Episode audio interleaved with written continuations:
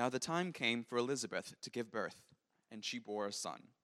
And her neighbors and relatives heard that the Lord had shown great mercy to her, and they rejoiced with her. And on the eighth day they came to circumcise the child, and they would have called him Zechariah after his father. But his mother answered, No, he shall be named John. And they said to her, None of your relatives is called by that name. And they made signs to his father, inquiring what he wanted him to be called. And he asked for a writing tablet and wrote, His name is John. And they all wondered. And immediately his mouth was opened and his tongue loosed, and he spoke, blessing God. And fear came on all their neighbors. And all these things were talked about through all the hill country of Judea. And all who heard them laid them up in their hearts, saying, What then will this child be? For the hand of the Lord was with him. And his father Zechariah was filled with the Holy Spirit and prophesied, saying, Blessed be the Lord God of Israel, for he has visited and redeemed his people, and has raised up a horn of salvation for us in the house of his servant David. As he spoke by the mouth of his holy prophets from of old, that we should be saved from our enemies, and from the hand of all who hate us, to show the mercy promised to our fathers, and to remember his holy covenant the oath that he swore to our father Abraham, to grant us that we, being delivered from the hand of our enemies, might serve him without fear, in holiness and righteousness before him all our days.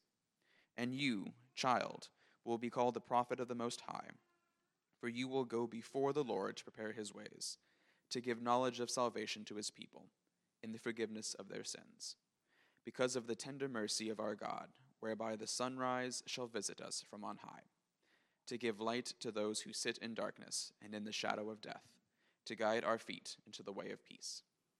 And the child grew and became strong in spirit, and he was in the wilderness until the day of his public appearance to Israel.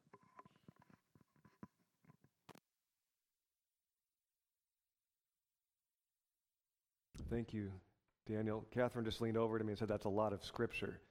So get uh, do your thumb exercises.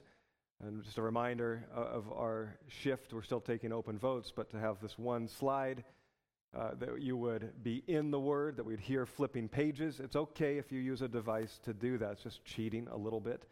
Um, we like to know where things are in God's Word, and in a world that's so often uh, digital, it is good to have something tangible, isn't it? Uh, so you also kind of know where, where I might be and how, you know, how long the sermon might be going. And so they could have, find great encouragement uh, by tracking with and checking off the scriptures as we go.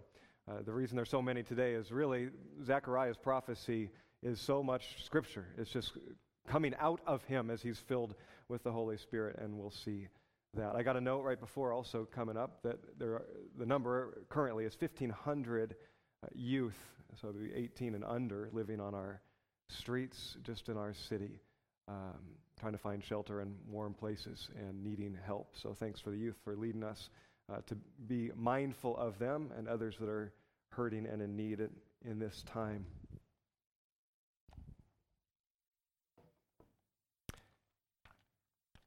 What are you wondering about? I wonder if it'll snow on Christmas Eve this year.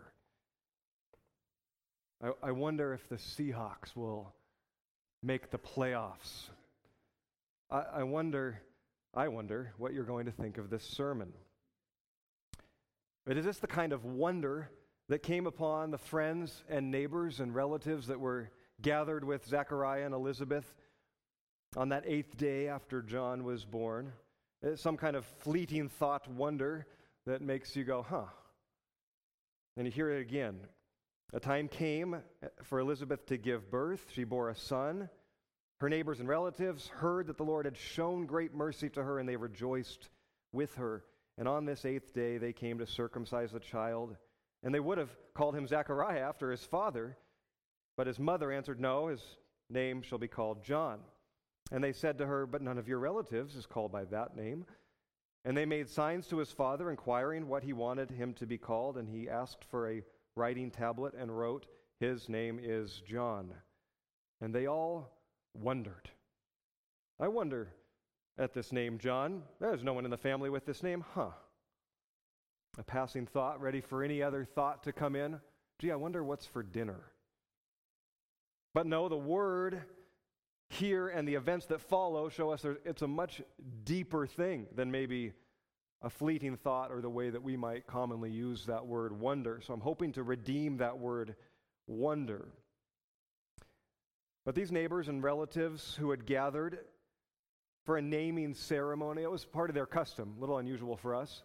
But on the eighth day, when the child would be circumcised, according to Jewish law, there was also a naming uh, ceremony that took place, and friends, neighbors, relatives would gather, and it was a joyous event. And in this case specifically, they were rejoicing with Elizabeth and Zechariah for the, the gift, the miracle of this child. By now, I'm sure they've heard, as Zechariah has communicated in writing, some of the story of Gabriel coming and proclaiming uh, that they would have a son, and his name was now John. Apparently, that part was left out of the recounting. And so, while we are unused to this kind of a ceremony, one thing I considered very similar for us when a baby is born, or in our culture, probably just about to be born, everyone and their mother wants to tell you what to name the child or what not to name it. And if you've had kids maybe recently, you might remember uh, hesitating to even share some of your top names that you're mulling over. Uh, oh no, you can't name it. I, I, thought about a couple names, but I didn't want to offend, so you fill in the blank. You mustn't name, we heard a name in the store last night, and we turned and looked at each other, let's just say. And no, you, no, especially you don't want to ask school teachers because they always have a specific student that comes to mind with that particular name that you mustn't name your child because they will be the spawn of the enemy. so, why is this authority given to these friends and neighbors? They're going to name him. They just thought that that was their right to speak into.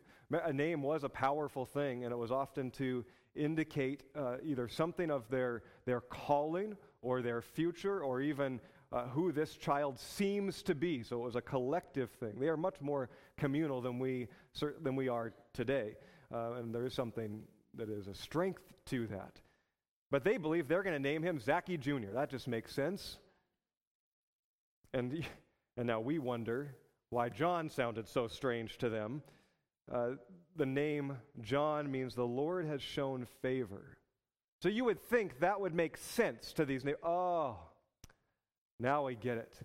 And they're pretty certain, even though there's no one by that name in the family, the Lord has shown favor. We get that. We understand that story. And yet they wonder. Thaumazo in the Greek. This is not just, I wonder, in a fleeting thought kind of way. This is to marvel. In fact, if you have another translation, it may say, to their great amazement, or they were astonished to the surprise of all who had gathered. Which then makes me wonder why at this name? It should have made sense. They should not have been astonished or marveling. What is, what is going on? Quickly, let's take a peek at, I think, an insightful,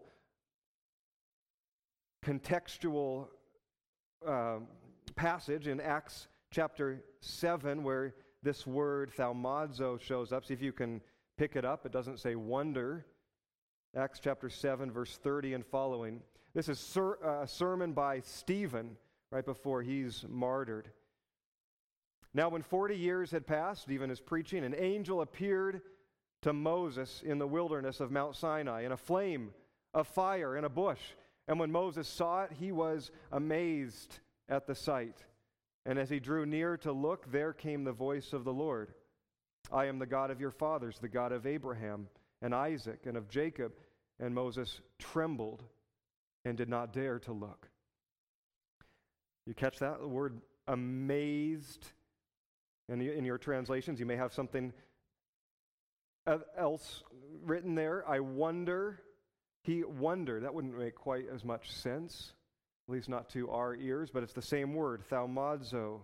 This same kind of wonder that the neighbors and friends and relatives felt is this same kind of wonder, amazement that Moses felt at seeing this burning bush. This is what's so amazing. It makes me wonder. A mute man writes one word on a piece of paper or a tablet of some kind, uh, a name, a single name, John. What's so amazing about that? I mean, in the next moment, Zechariah, who's been mute for nine months and apparently also deaf. This is where we have insight to that because the people are making signs back to him. Why, why else would they do that if he could hear what they were saying? So it seems like an added bonus from Gabriel. Not only will you not speak, but you will not be able to hear. So for nine months, Zechariah, all he's been able to do is wait and watch, maybe wonder himself. I believe that also became a blessing to Zechariah and maybe also to his wife Elizabeth chuckle. But to be required. You know, when we need rest, and then we find that God takes us out in a way that we weren't expecting or wanting, maybe through pain, or we might find ourselves even in a hospital bed. And yet we have a rest, a peace that becomes like a blessing and something that is teachable to us. Maybe for Zechariah, that was also a blessing. And now he speaks. And these friends and neighbors certainly would have known that he was deaf and mute, and now he speaks. That's something to marvel at, to be amazed at, to wonder at in this context. And they do, and yet it's even more. It says fear came upon them, a sense of great awe, as, as fear is often used in the Bible a fear of the Lord, a fear of God. Uh, not that there wouldn't be trembling before him in his majesty, his holiness, and his might and his power. When we truly come to behold him, that's a right response, but that sense of fear is an incredible awe. God is awesome. We would also need to redeem that word. Something deeper is happening here, something extraordinary. It's not just a mute man speaking or a single name written on a tablet that they are amazed at, even if that tablet was an iPad Pro. This, it's not the amazement at this old man's calligraphy. These friends and neighbors and relatives are marveling, just like Moses marveled at the bush that was burning. Here's why. Enough build up for that? Because God was in their very midst, and they had been totally unaware of it. And now he is making himself known. They are starting to become aware that something supernatural is in fact happening. The, such a parallel to Moses' experience. This is the Christmas story. This is what we celebrate. But it's more than that, it's the message of all Scripture. People are living in the midst of, in the presence of God Himself and are totally unaware. And at times, in many ways, in various ways throughout history, God makes himself known. And sometimes that's a process of people becoming aware of the presence of God. Have you ever had the experience where you thought you saw something out of your periphery or on your periphery. And so you turn to look and there was nothing there. And then, like the hair on your arm stands up. It's kind of like that. You, you are, have been totally unaware of a presence. You're becoming aware of it, and yet not fully. And it stirs you, it moves you, it makes you marvel or wonder or tremble. That is what is going on here. And if this is the reality of most of our world, living in the midst of God's presence and totally unaware, what would wake us up to that reality? What would it take? What would it take Will we rightly tremble as Moses did, as these friends and neighbors and relatives trembled in fear, in awe? Do you wonder? Here's a prayer that I wrote this week, and I'll pray it now for us, and perhaps at the end. Lord God, astonish us with your presence. Wake us up from our malaise. Rescue us from our fleeting and feeble sense of wonder to a holy and deep longing for more of you. Light a fire in our midst. Astonish us with your word. And may we be unable to go through our day without pondering your amazing grace and mercy, the works of your hands and the words of your mouth. And may we be unable to keep silent. Loosen our tongues to speak of your goodness. Amen. It was time for Zechariah to speak. Nine months of only being able to listen and wonder and watch and wait. You imagine he's probably thought about what to say when that moment comes. And he's, he's now fully believing the promise, right? Where he doubted at first, you, there will be a sign given to you of God's faithfulness and of his coming. Elizabeth will bear a son. How will this be? Well, in case you want to know now that this is true and trustworthy, shut up and watch. And he's mute. And so in that moment, he truly believes, right? Okay, I, I, I trust you. But there's probably that lingering doubt. How will this still be? And then Elizabeth becomes pregnant now for nine months. So he is fully believing the promise. And part of that promise was until all this is fulfilled, you will be silent. So the day is coming, right? And he's waiting for that day, and he knows, I will speak. And there's probably that little bit of doubt, a little trembling at this Gabriel and this holy God. Will I ever be able to speak? I, I, I believe, but Lord, help my unbelief. And so he's probably ready to speak. And if it was you or if it was me, what, we would just be so ready to talk about ourselves, wouldn't we?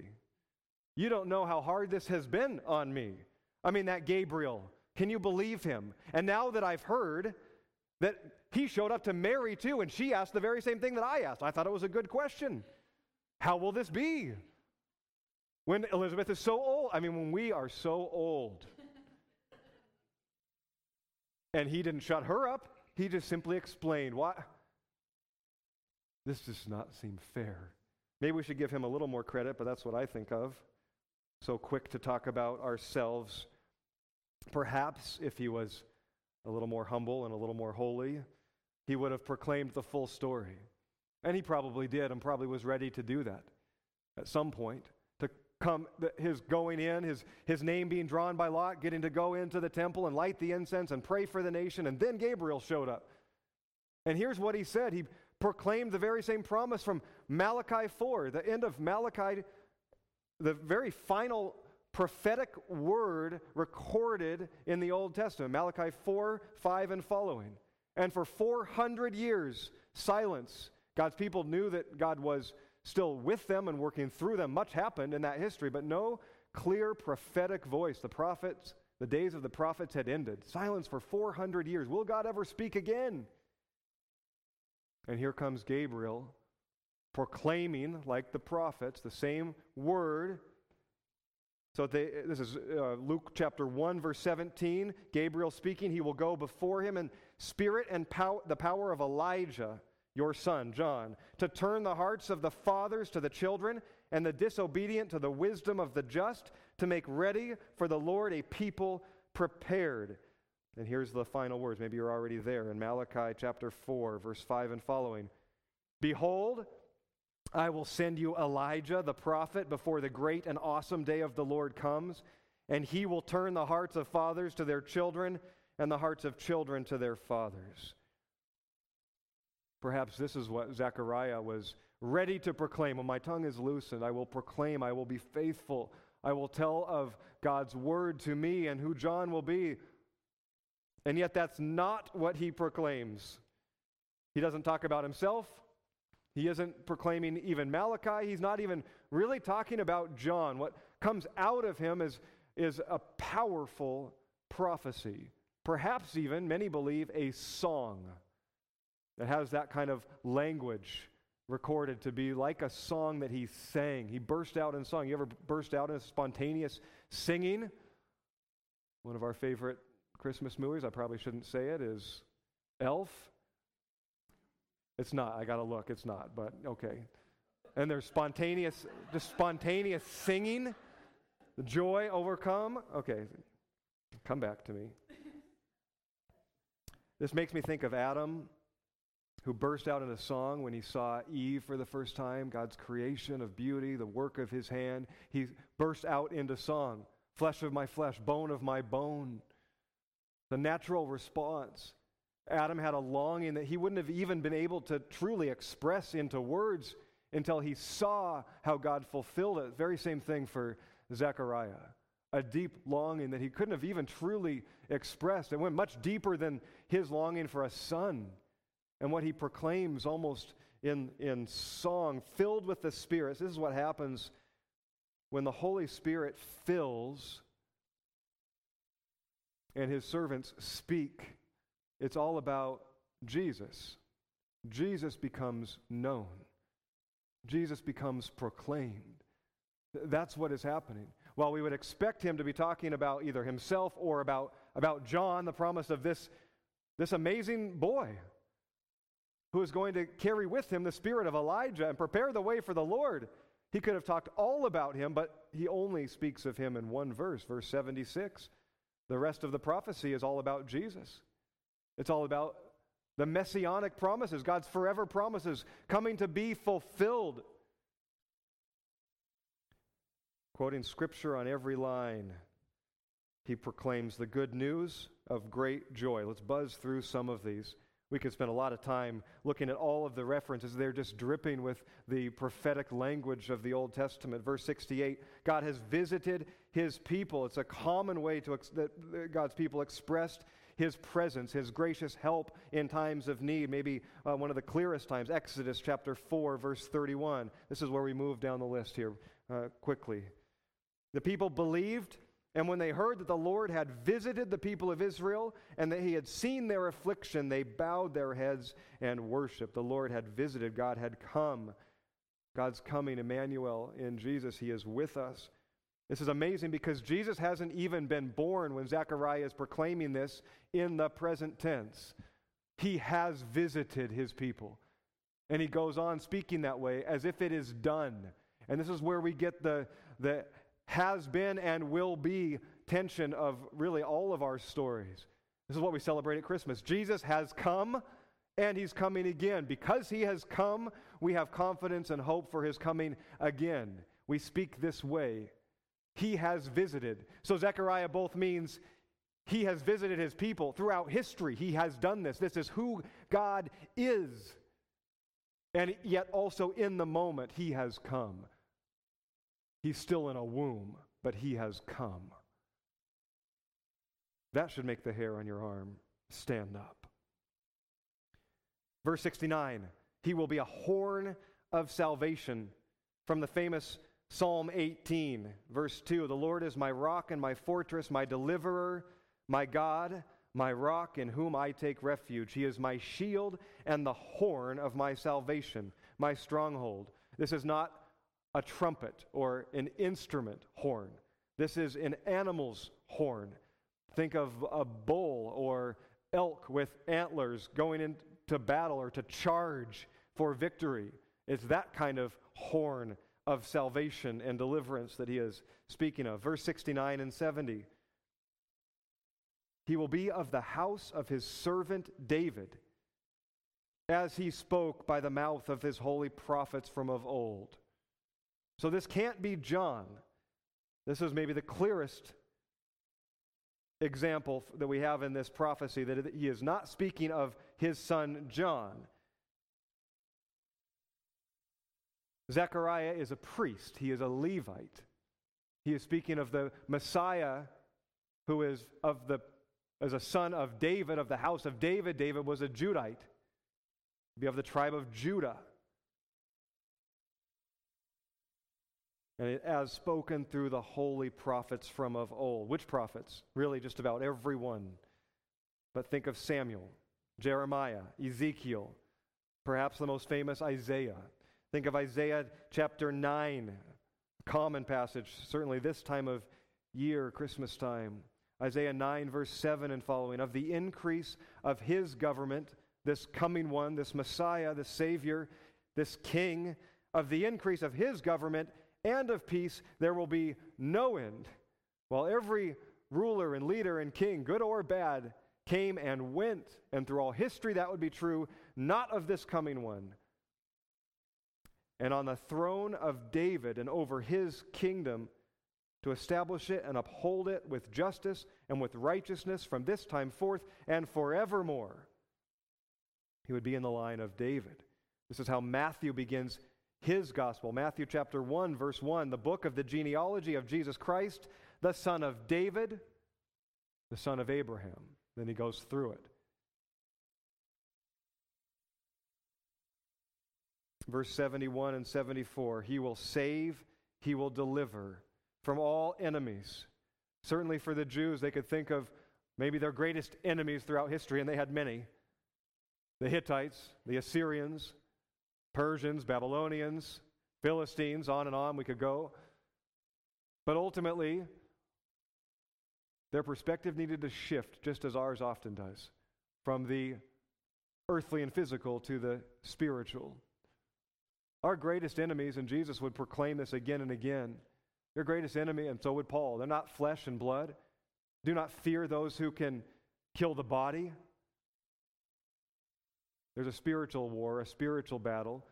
Paul would say in 1 Corinthians 15, verse 25, Jesus must reign until he has put all enemies under his feet, and the last enemy to be destroyed is death. The greatest enemies we have are sin, evil, death, decay.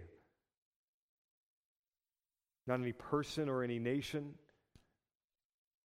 That's what Zechariah is proclaiming the coming Savior who will deliver us from all of our enemies. The promise isn't for a nation, but for a people, a people of God throughout all history. We need to be reminded of that as we rightly pray for our nation and our leaders, as we rightly pray for revival. And if we rightly pray for revival, we're pray- praying for the revival of God's people, not a nation or a country. There's no promise for any nation or any country. There's only a promise for God's people and His kingdom alone. Verses 78 and 79 The sunrise shall visit us from on high to give light to those who sit in darkness and in the shadow of death. Isaiah 9, back to Isaiah 9, this is verse 2. The people who walked in darkness have seen a great light. Those living in Seattle in the wintertime long for and appreciate the light. Those who dwelt in the land of deep darkness, on them a light has shone. This is a messianic prophecy so clear. It is not John that he's speaking of, it is Jesus. The other John, we called him JTA, right? John the Apostle, not JTB. John the Apostle began his gospel, John 1 9. The true light, which gives light to everyone, was coming into the world. And then, chapter 8, verse 12, Jesus himself claims, I am the light of the world. Whoever follows me will not walk in darkness, but will have the light of life. Do you see how the prophecies from of old are just being fulfilled, being proclaimed through Zechariah, fulfilled by Jesus? And again, we, this is just scratching the surface. We could go so much deeper. This is the true wonder. This is the chorus ultimately of Zechariah's song Jesus, the Savior, the light of the world, is coming. And therefore, verse 75, holiness and righteousness can be known. Verse 77, forgiveness for sin. 78, mercy. 79, peace. This is the good news. This is what John would later preach, JTB chapter 3, verse 2 of Luke. The word of God came to John, the son of Zechariah, in the wilderness, and he went into the region around the Jordan, proclaiming a baptism of repentance for the forgiveness of sins. As the people were in expectation, and all were questioning in their hearts concerning John whether he might be the Christ. John answered them all, saying, I baptize you with water, but he who is mightier than I is coming, the strap of whose sandals I am not worthy to untie. He will baptize you with the Holy Spirit and with fire. No, it's not me. I must decrease, he must increase, was what John would preach. Verse 18 So, with many other exhortations, he preached good news to the people. So, it's all about Jesus. Zechariah's song, John's life, his ministry, his preaching, the law, the prophets, and all history, they're all pointing to Jesus. Jesus would later proclaim, Luke 24, verse 27, teaching his disciples after the resurrection, beginning with Moses and the prophets, he interpreted to them in all of the scriptures the things concerning himself. That's not a new insight for anyone who's sat under my teaching for any length of time. It's all about Jesus. Everything finds its fulfillment in Him. All peoples and all history, aware or totally unaware of God's presence and His work or His promises, were awaiting His coming. And when He came, He came in fullness. And the same is true today all people and all history, aware or totally unaware, are awaiting the coming of Jesus. And when he comes, he will come in fullness. But he will not come in the same way. He will not come through the womb of a teenage virgin in a lowly little hill town in the middle of nowhere. Scriptures say he will come riding on the clouds and everyone will see, just as lightning is seen in the east from the west, everyone will know of his coming. He will not come in humility, he will come in victory.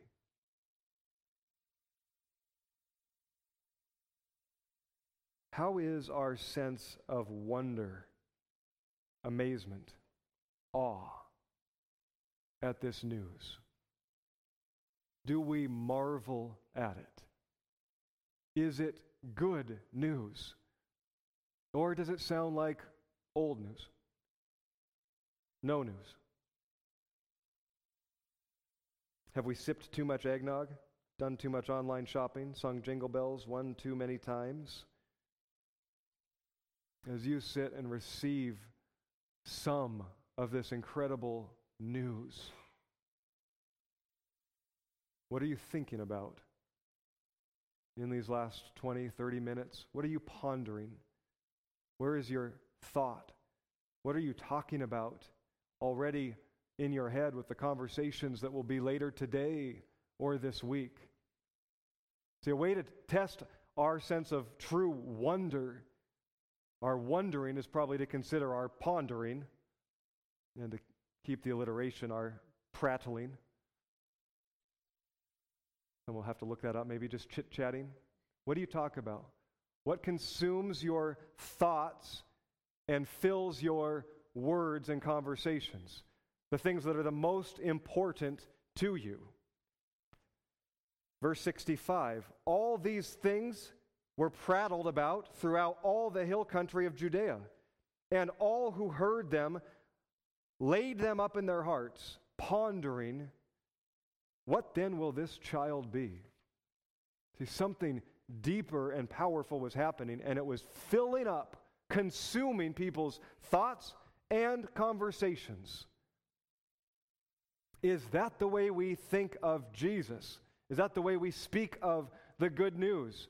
The light in the darkness, the hope for the hopeless, the rescue and deliverance for those oppressed and in bondage. What are we twittering about? I use a different word. If Facebook is the modern day agora, the marketplace, what's the news? There's much news about your little one. Hey, I'm guilty. I'm speaking to myself. Your little one seems like the coming of the fulfillment of the Messiah. Look at him now. Politics, bucket lists, What we need to hear more of is your deep down opinions about superficial things. Let me take a moment and tell you how I really feel about garden gnomes. And it goes viral. We love to stay on surface things. Most of us live, here's the point, in case you're wondering. Most of us are very aware of an audience and our messaging. But our thoughts are not consumed, and our words are not filled with the good news. They're filled with other news. Paul says in Romans chapter 1 verse 16, I am not ashamed of the gospel. And we may not categorize it that way. We might say, "Oh, uh, me too. I'm not ashamed of the gospel." Where's the evidence? It is the power of God for salvation to everyone who believes. And proclaiming that and having our words filled with the gospel will cost us something.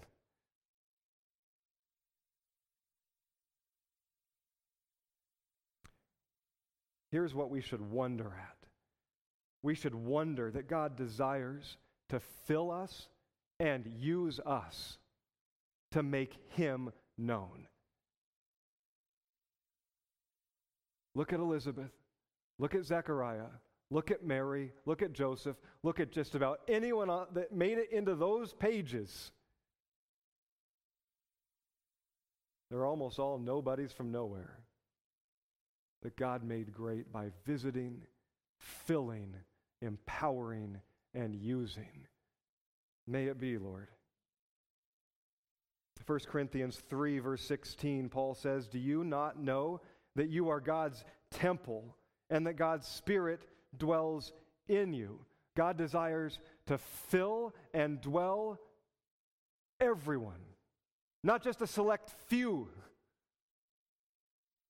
but everyone, you and me, He desires to fill and to use, to consume and proclaim who He is, to know and make known what He has done. Marvel at that.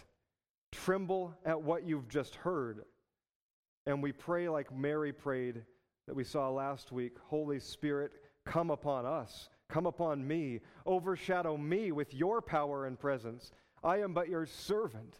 Your will be done in and through me. Like Zechariah, our actions can be powerful testimonies of who God is and what He's done. But when we are able and have opportunity, when our tongues can speak, may they be filled with the good news of Jesus. He has come and is coming again. By the way, I heard this week, or the last couple weeks, a, a, a great simple statement, I think. If you hesitate to be a preacher of the good news, in whatever context, whatever agora, whatever space you are in, if you hesitate, is part of it because the good news doesn't sound good to you. The way that you would say it, you hesitate because that doesn't, I don't know, that doesn't sound good. They're not going to want to hear that. It may not be the good news. The good news should sound good. It sounds incredible. It sounds sometimes unbelievable but it should sound good. Jesus has come to rescue, to deliver, to give hope, to provide life, to forgive of all our sins, no matter who we are or aren't, what we've done or haven't done, what we know or don't know. He sees you, He loves you, He is choosing you, He is calling you and drawing you to Himself. That you would have hope, life, purpose, peace, fulfillment, healing, forgiveness. that shame would be unknown.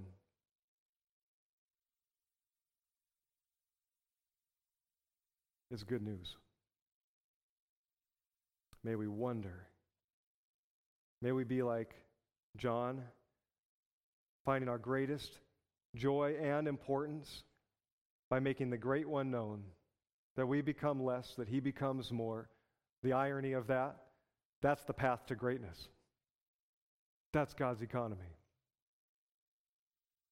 Do we have friends and neighbors and relatives who are totally unaware of God's presence and yet languishing for lack of any true sense of wonder? If only there were opportunities to gather together, to celebrate, to share our life, to share our thoughts and our opinions. If only there were those opportunities in the next couple weeks. If they're not there already, we can make them, we can find them. But it must begin with us. The response to God's word should never be, I have to. But it should be, I want to. I've heard the good news and what he's done. I've been reminded. Lord, loosen my lips to proclaim who you are to find opportunity to make you known, regardless of that cost. Fill me, Lord. I'll invite the team to come as we head into response. That we can pray these kinds of prayers as we're singing. We can sing our prayers. We can meditate on the words of God's promises, or maybe what He's speaking to you in conviction, not in guilt. Conviction is good. Guilt oppresses. God's word comes with both conviction and hope, encouragement. And so, as we come to the table, as we gather, and we will gather in various ways, I know, through life groups, through family gatherings, through neighborhood connections. But in this way, we come every week to gather around a table, in some ways together both being reminded of what Christ has done for me as an individual. Thank you, Jesus, for your mercy, your grace, and the tangible reminder of what it cost you. We also come with a sense of that community, that we are not alone, that God is building a people, a kingdom, that one day there will be a much bigger table that we will feast with our Lord and King the hope that we have of his coming again. We celebrate at Christmas. I'll pray this prayer I prayed earlier. Join me in your heart, if you will, and then we'll respond with both opportunity to give and opportunity to receive. Come as you are led as we sing these songs. Lord God, astonish us with your presence.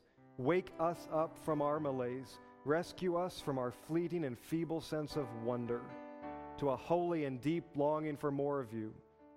And light a fire in our midst. Astonish us with your word. May we be unable to go through our day without pondering your amazing grace and mercy and seeing the works of your hands and the words of your mouth. And may we be unable to keep silent. Loosen our tongues to speak of your goodness for your glory and for our joy, we pray. Amen.